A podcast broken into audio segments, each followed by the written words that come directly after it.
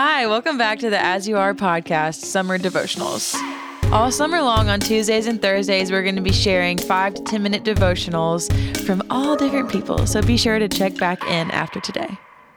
Hey y'all, this is Macy Johnson. I'm a rising junior at the University of Georgia, and I'm from Fort Worth, Texas. I had the pleasure of leading the freshmen last year and now the rising sophomores this year. And it has just been the biggest pleasure in my life. As You Are has made the best and greatest impact in my college experience and in my spiritual journey and relationship with the Lord. And I just am so happy to see the growing community around us and being able to talk to all of y'all on the podcast today. So I'm just going to pray over y'all. Lord, I just pray over each and every person listening to this podcast right now that they not only hear the words today being said, but feel your presence with them. This world strays us from you every day, and I just pray that everyone feels centered in you today, feeling your love for them. That everyone knows that you made us in your image and that you want us to live in who you made, not what the world thinks you should be. I thank you and I love you every day of my life. Amen.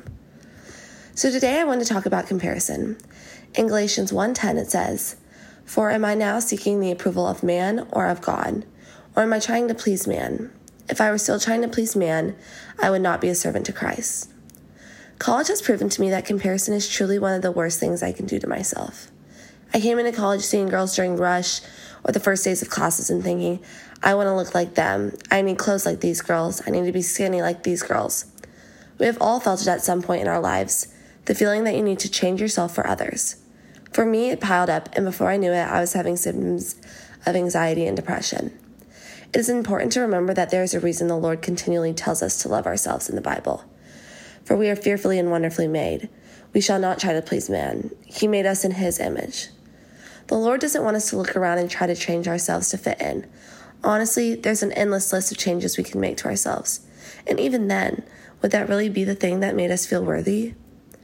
God sees life from a different perspective, and He's inviting us into His way of seeing things. He wants us to go to Him first to find our worth.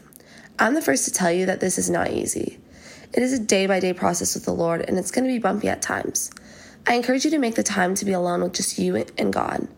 Ask Him to remind you who you are and who He is and how much He loves you. The truth is, God loves you completely, period, no matter what these other voices tell you.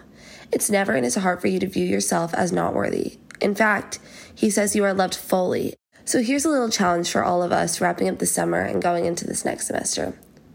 What would it look like if we walked into this semester with confidence in who God says we are, and because of that, we had space to love ourselves and others fully?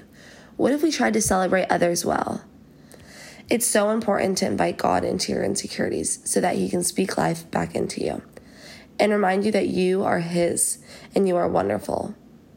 I want to close by reading a verse that I think can give us all comfort today. Do not be anxious about anything, but in every situation, by prayer and petition, with thanksgiving, present your requests to God and the peace of God, which transcends all understanding, will guard your hearts and your minds in Christ Jesus. Philippians 4 6 through 7. God is offering us his peace if we just continue to bring our insecurities, doubts, and fears to him. I love the picture of him guarding our hearts and minds. That can mean anything from protecting us against comparison to helping us through anxiety and worry. I just pray over all of y'all this next semester to love yourselves and love others fully in the name of Christ and just continuing to grow your relationship with Him. But that's all I have for y'all today. I hope you can go forward into your day encouraged and loved.